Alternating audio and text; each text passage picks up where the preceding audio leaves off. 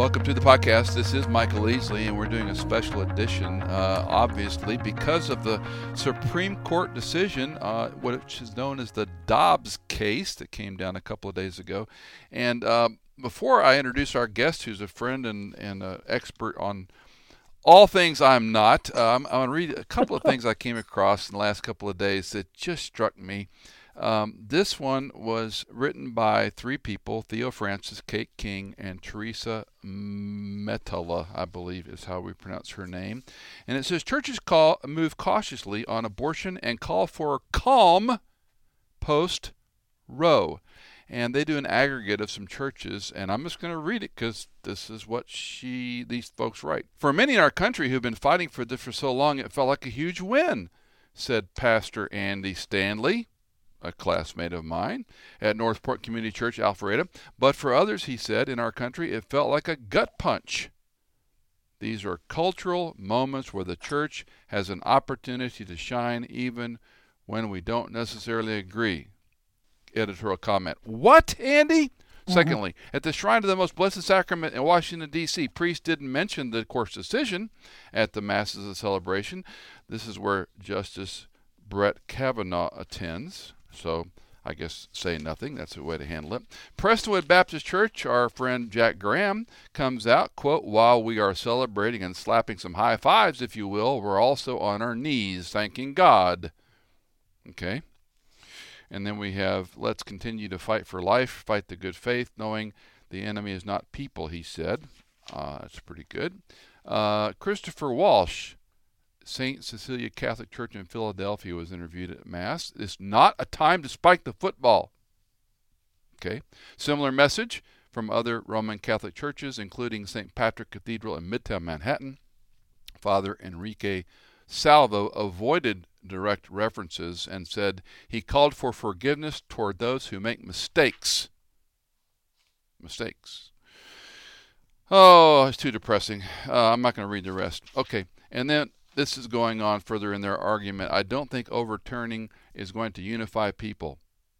Janet Parshall, why does unifying people even have a space at the table when we're talking about abortion? Help. It's an excellent question, but I think you have to start by stepping back a little bit. And I immediately, when you were talking, thought about the question on the table is abortion.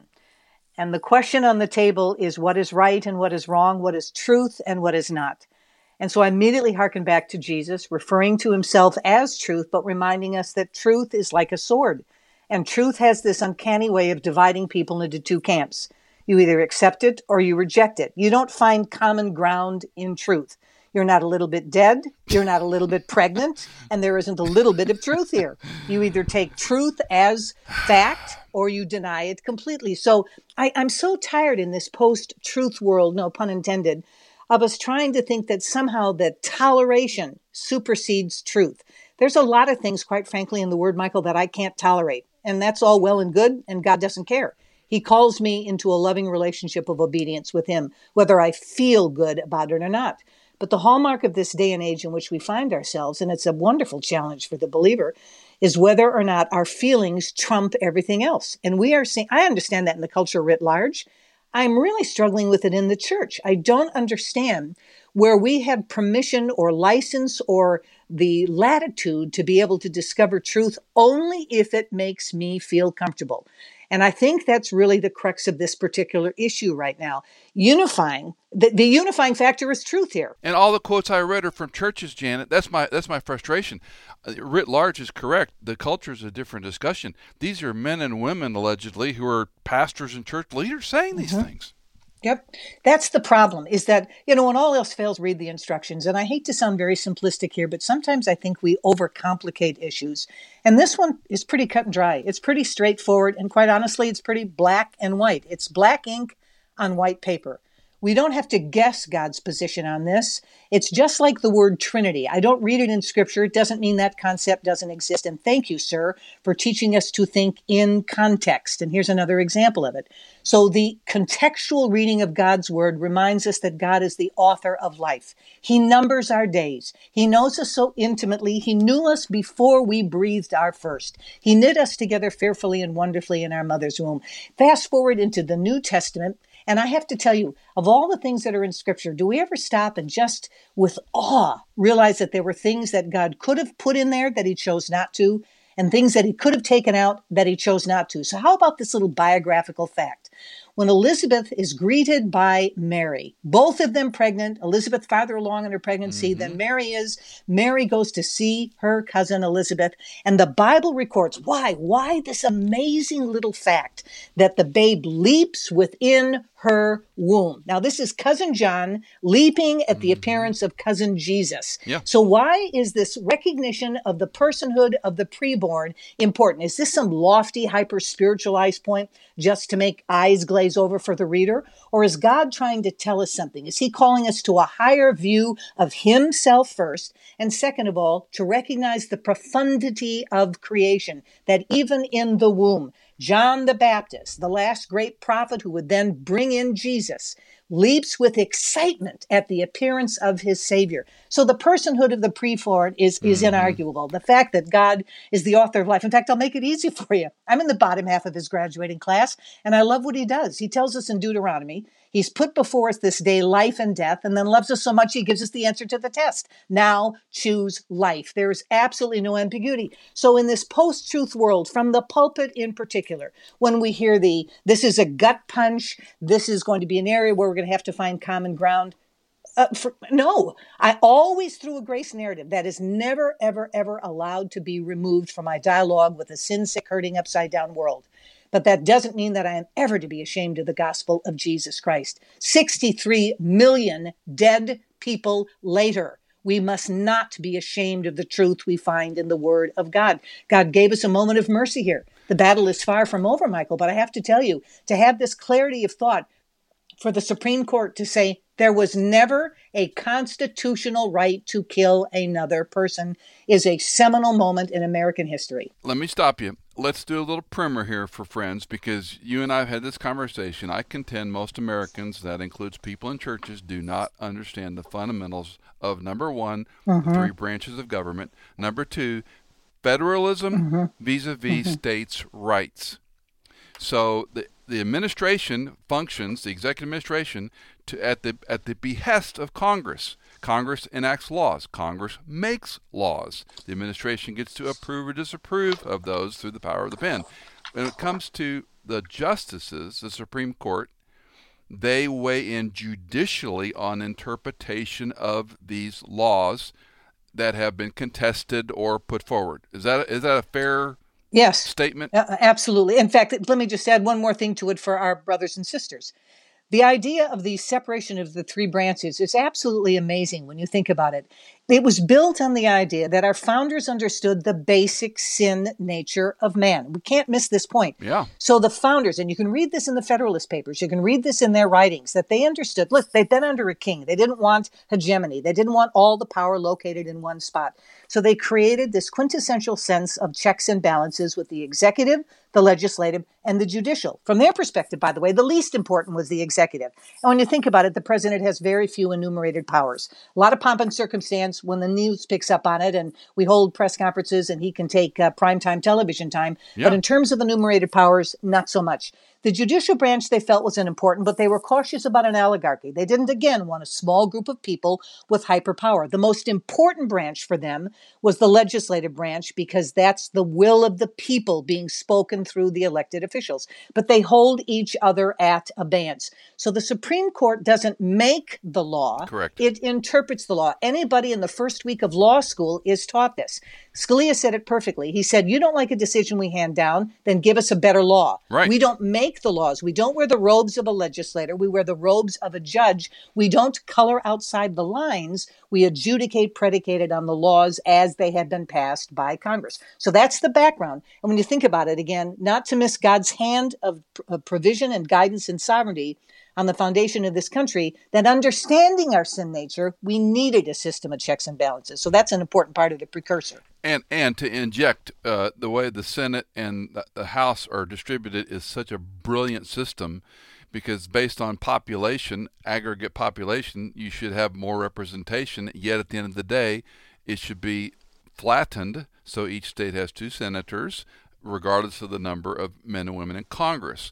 Now, we take that all together and we're going to talk about federalism versus states' rights because one of the things people are so, I think, confused about these overstated comments about you know the end of the world now. this goes back right. to the states. Nothing has changed no. until a governor and that state legislator says a trigger law, for example, uh, goes into place. Abortion's still available.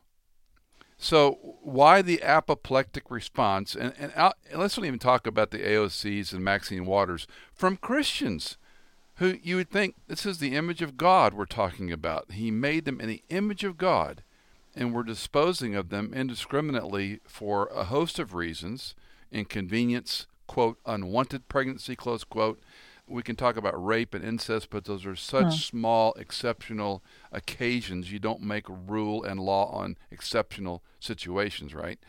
So, so when we come to the Federalist, hmm. they overstepped. That's what. That's what. Even even RBG said that. Correct? She said uh, Roe v. Wade was overstepping the bounds of states' rights in 1973? First of all, let me go back to the brilliance again of the founding fathers. You know, we have the first 10 amendments, they are called the Bill of Rights.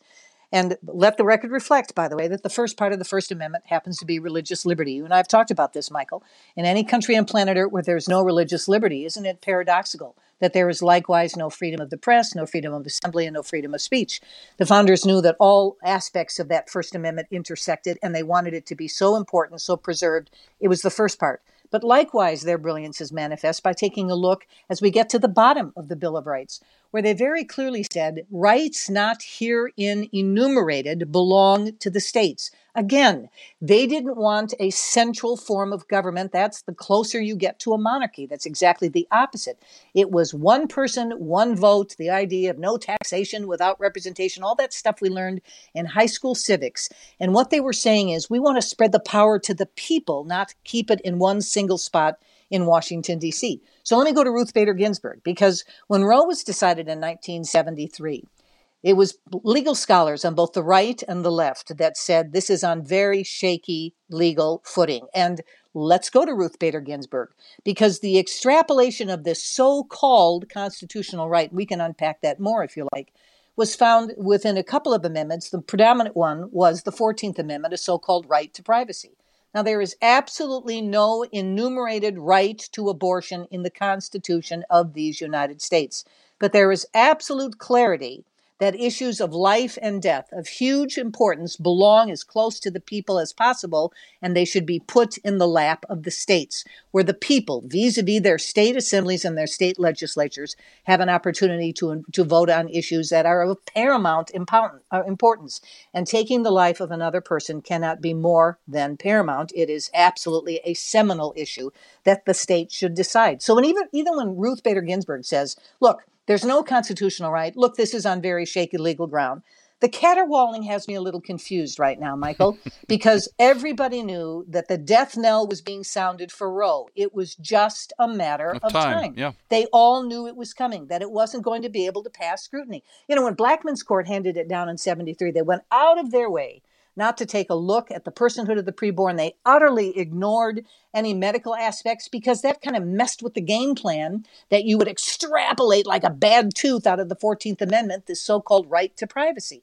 Well, what this court did with brilliance, because they are originalists, which means it says what it says and we interpret what it says. We can't make it up as we go along. In 73, they made it up out of thin air, ex nihilo And now in 2022, they went back to the Constitution and said there is no enumerated right for abortion. So I'll tell you what, because this is a biggie, we kick it back to the states. And the blessing is every state now gets to decide exactly what they want to do, which means the battle's not over, but now the playing field has been more clearly defined. There was never a constitutional right. And it grieved me when the President of the United States stood up and addressed the nation and said, I quote, it's not hyperbole to suggest a very solemn moment. Today, the Supreme Court of the United States expressly took away a constitutional right from the American people that it had already recognized. Well, let's talk about that for a little bit. You know, once upon a time, we had something called the Dred Scott decision that a person mm-hmm. wasn't a person. He was two thirds of a person, three quarters of a person. He wasn't a full person. And it took a civil war to overturn the Dred Scott decision. We had something called Plessy versus Ferguson, which basically said, we're going to subscribe to the idea separate but equal. You have yours, you have ours, but never the twain shall meet.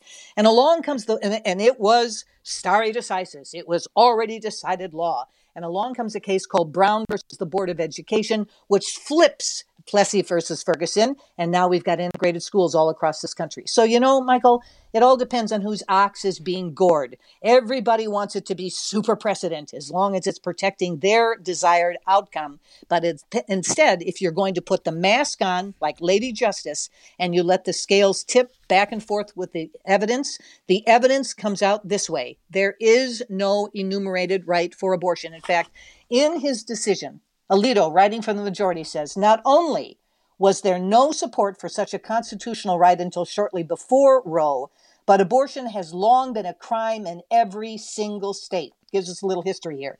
At common law, abortion was criminal in at least some stages of pregnancy and was regarded as unlawful and could have very serious consequences at all stages. American law followed the common law until a way to statutory restrictions in the 1800s expanded criminal liability for abortions. By the time of the adoption of the 14th Amendment, three quarters of the states had made abortion a crime at any stage of pregnancy, and the remaining states would soon follow. Why is that important? Because the paradox here is you theoretically pulled the right to abortion out of the 14th Amendment, and at the time the 14th Amendment was passed, abortion was outlawed in the land. One of these things is not like the other. So you cannot amalgamate same, yeah. the two. That's why I say it's pretty crystal clear. So uh, I do have to read. Uh, this is a great piece in Breitbart by James Pinkerton called "The Supreme Court's Decision in the Dobbs Case is both smaller and larger than it might first appear." I really I don't know Pinkerton, but this was a great piece.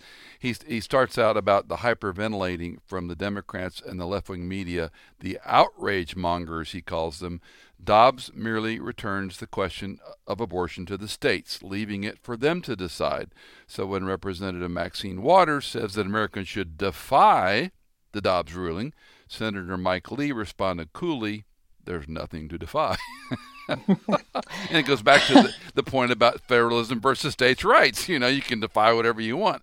Um, and, and he goes on to cite Federalist 45 with Madison writing, the state government will have the advantage of the federal government. And why is that, mm-hmm. he asked. For one thing, Madison argued, the states being closer to home are more likely to enjoy, quote, the probable support of the people. So if you live in Alabama, it's going to be a little more red than, say, California or Illinois, and you're representing your people, aka states' rights, then that law should reside within that state, correct? 100%. And again, uh, the battle is not over. Depending on what state you live in now, you're either going to see the prohibition of abortion or you're going to see, in some cases, a furtherance of abortion.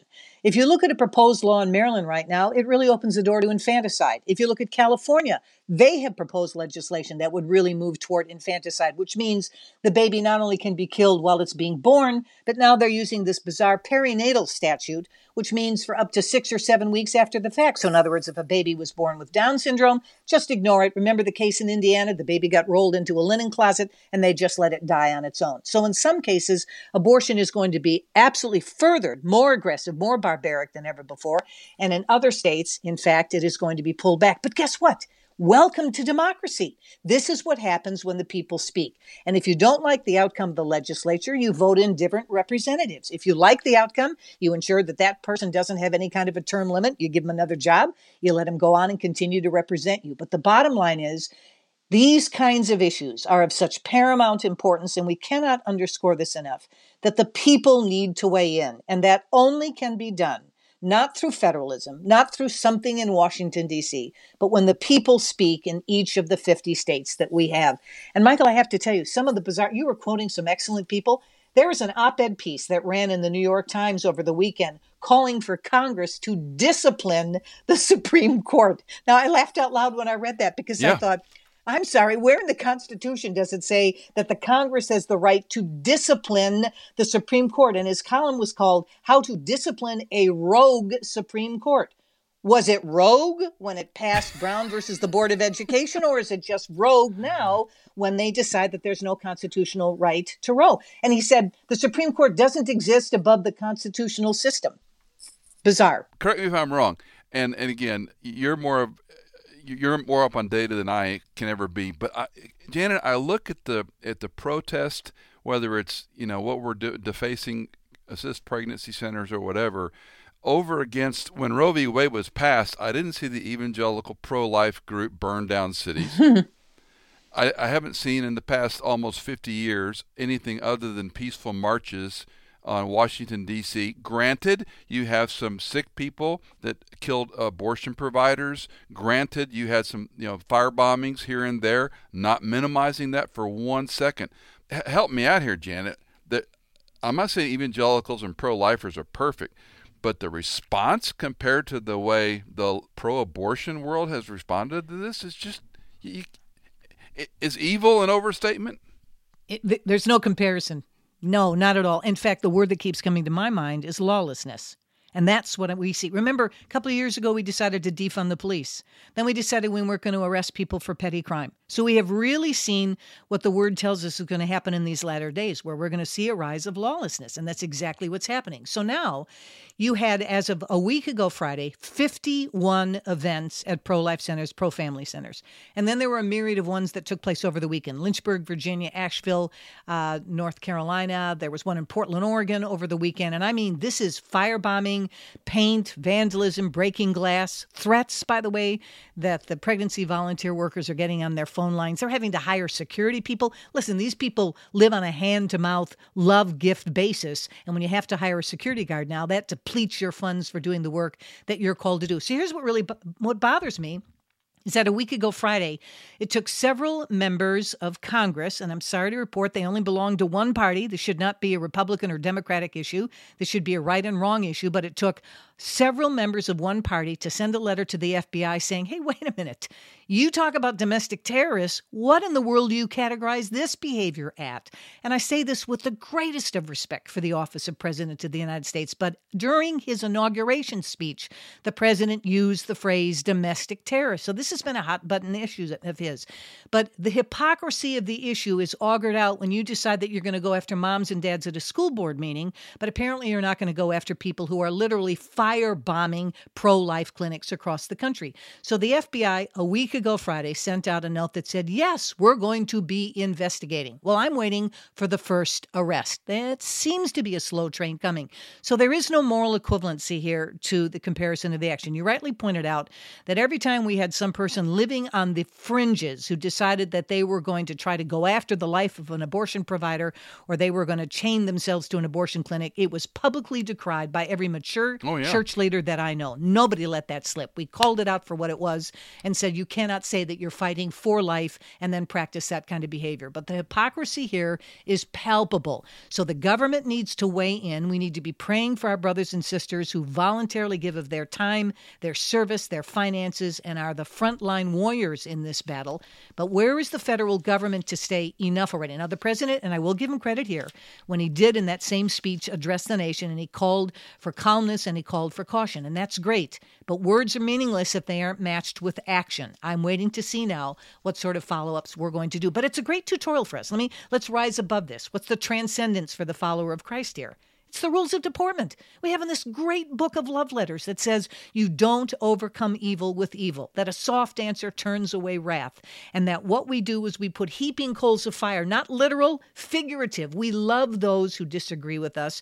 Our entire movement in the pro life community should be propelled by love, not by rights, not by principles, not by whether something's found in the Constitution or not, but by the fact that somebody's hurting, somebody's in crisis, somebody doesn't know what to do. Years ago, I had one of these precious saints at a pregnancy help center say to me that a woman in crisis is like an animal whose foot gets caught in a trap. They'll gnaw their foot off to try to get out of the trap if they have to to free themselves from this situation. That's a graphic but perfectly succinct picture of someone who goes, Help, what do I do now? And so we need to be there as the front line, the first responders in this very, very important issue. So the church cannot, must not retreat. And by the way, for the record, Michael, pregnancy help centers outnumber abortion mills in this country four to one. Abortion clinics have been closing all across the country because there's a sea change of the culture at large who are saying, Ooh, wait a minute. You mean abortion on demand means abortion from the moment of conception to the moment of birth? I didn't know that. I'm not supported that.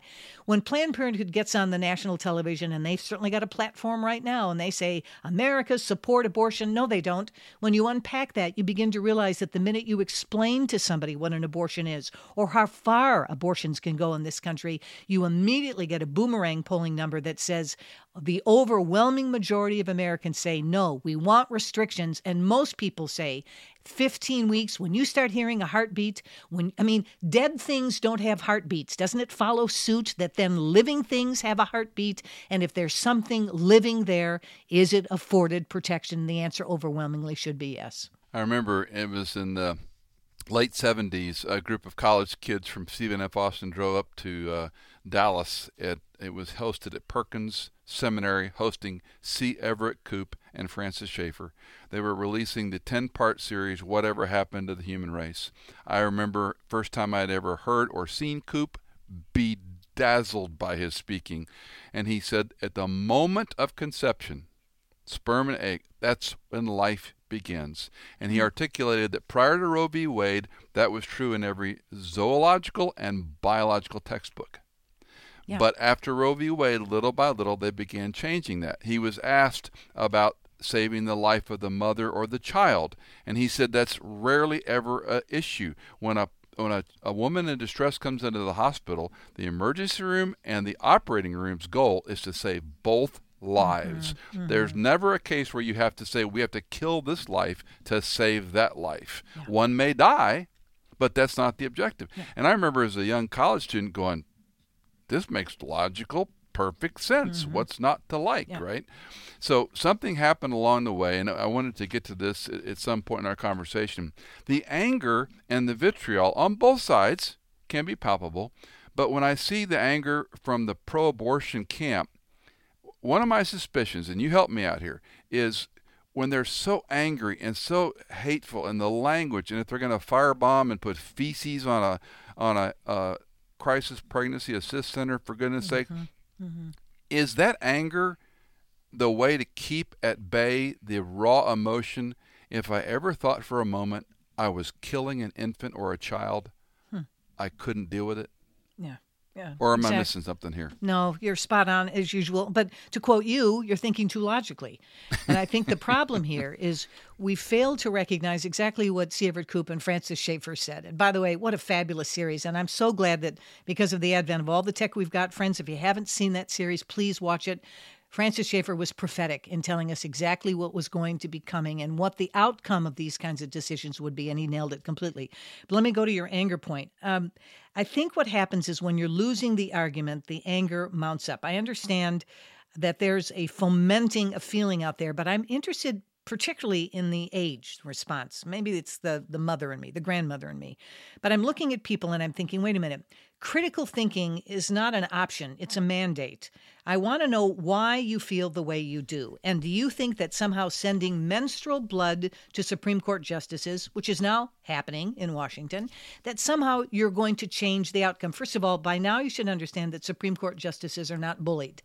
Uh, Clarence Thomas made that statement declaratively, as evidenced by the decision. They weren't bullied. The same five that were there in the leaked memo on February 10th were the same five that were in the final decision. The only one we didn't know about was Roberts. Hmm. He did what was a concurring opinion, which means I agree with your outcome, but I would have argued it a different way. So it became a 6 3 decision.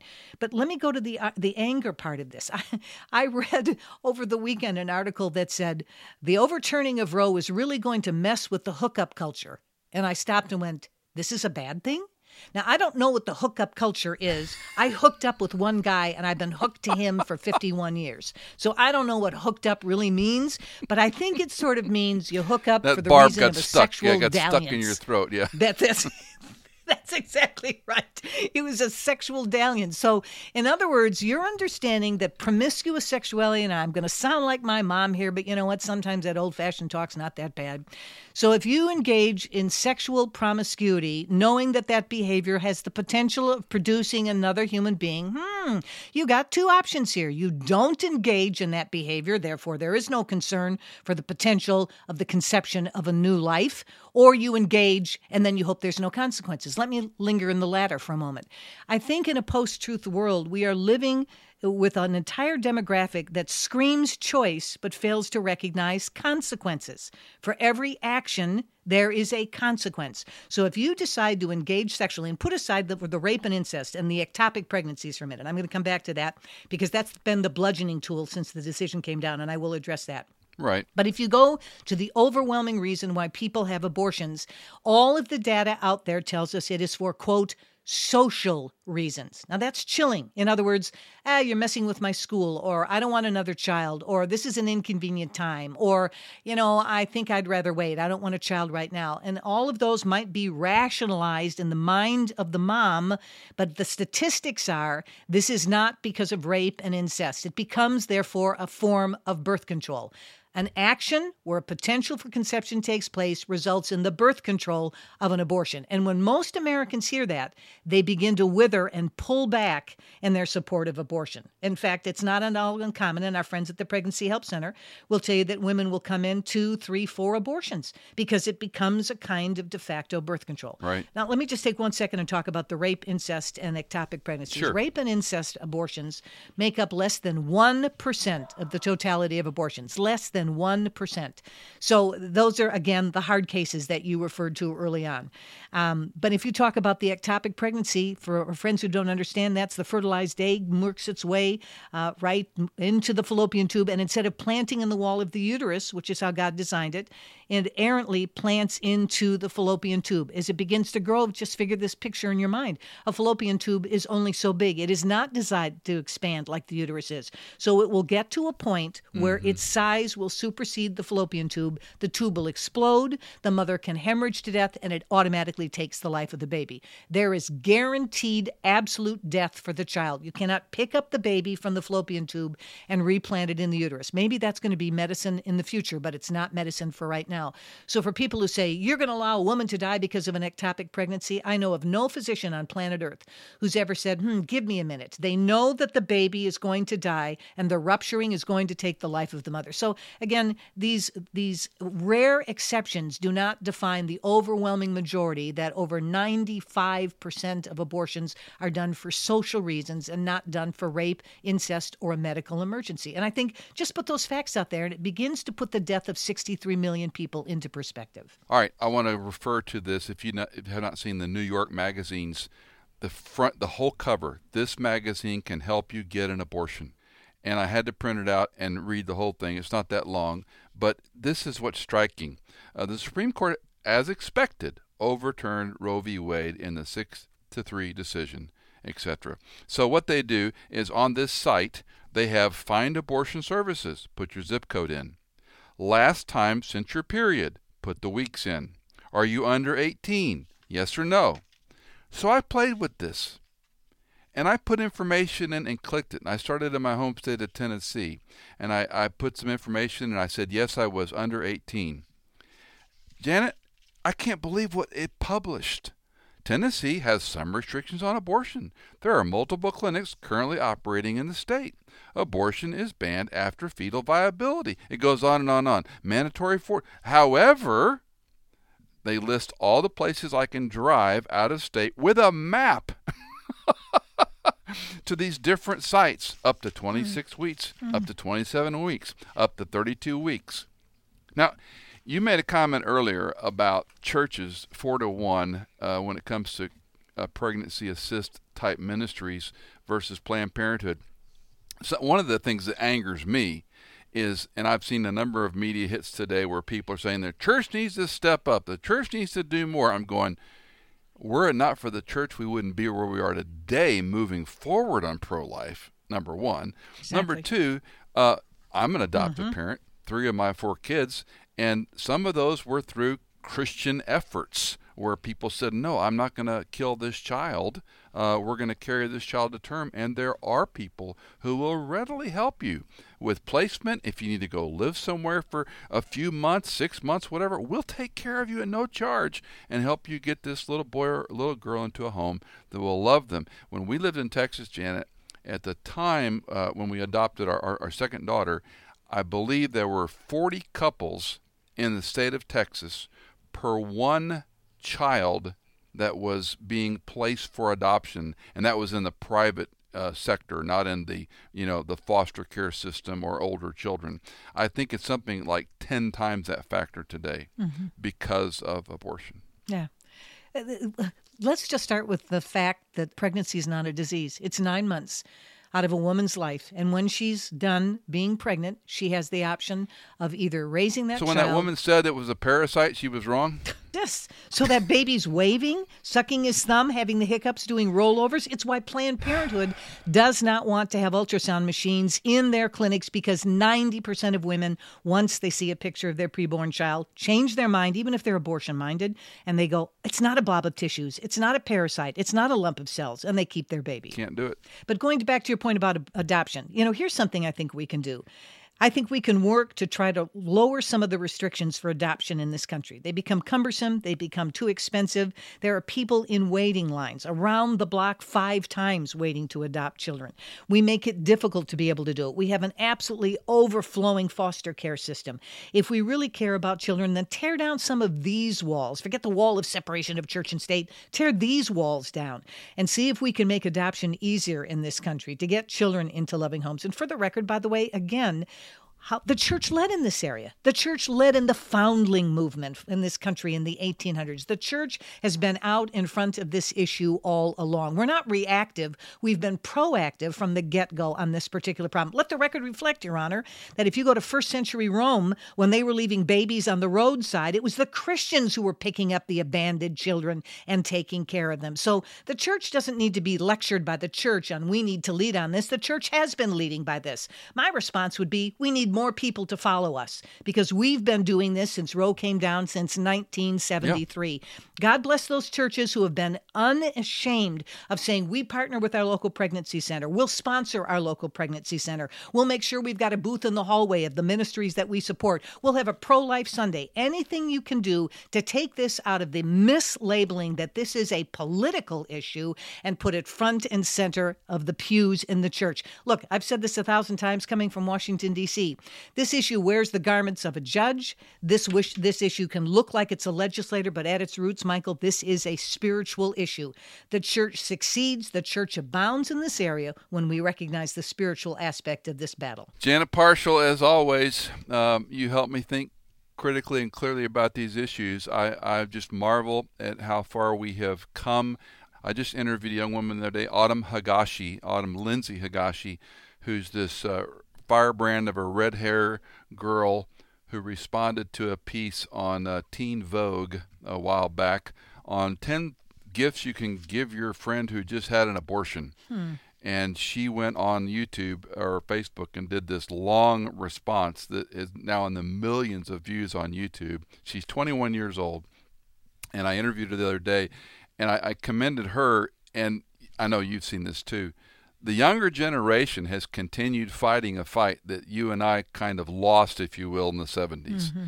And I'm just so blown away by these young students for life, you know, all these young men and women who are out there saying, "No, these are these are human beings, and we need to do something." So, kudos to these young kids who are fighting for life. It gives me a little hope mm-hmm. that there's still a chance for some of these legislators to learn that this is not a convenience or a constitutional issue. This is a person made in the image of God. Exactly. Janet Parshall, always a blessing to have you. Thank you, thank you, thank you for your time. Love and appreciate you, friend. All right, back at you. Thank you for thinking critically and biblically about these issues, Michael. You're helping all of us.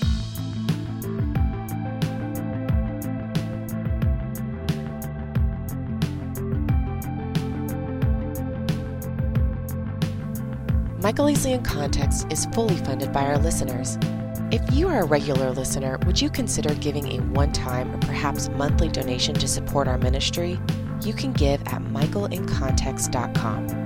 In Context is edited, mixed, and mastered by Tim Hull, produced by Hannah Seymour, and music composed by Tycho and Blair Masters.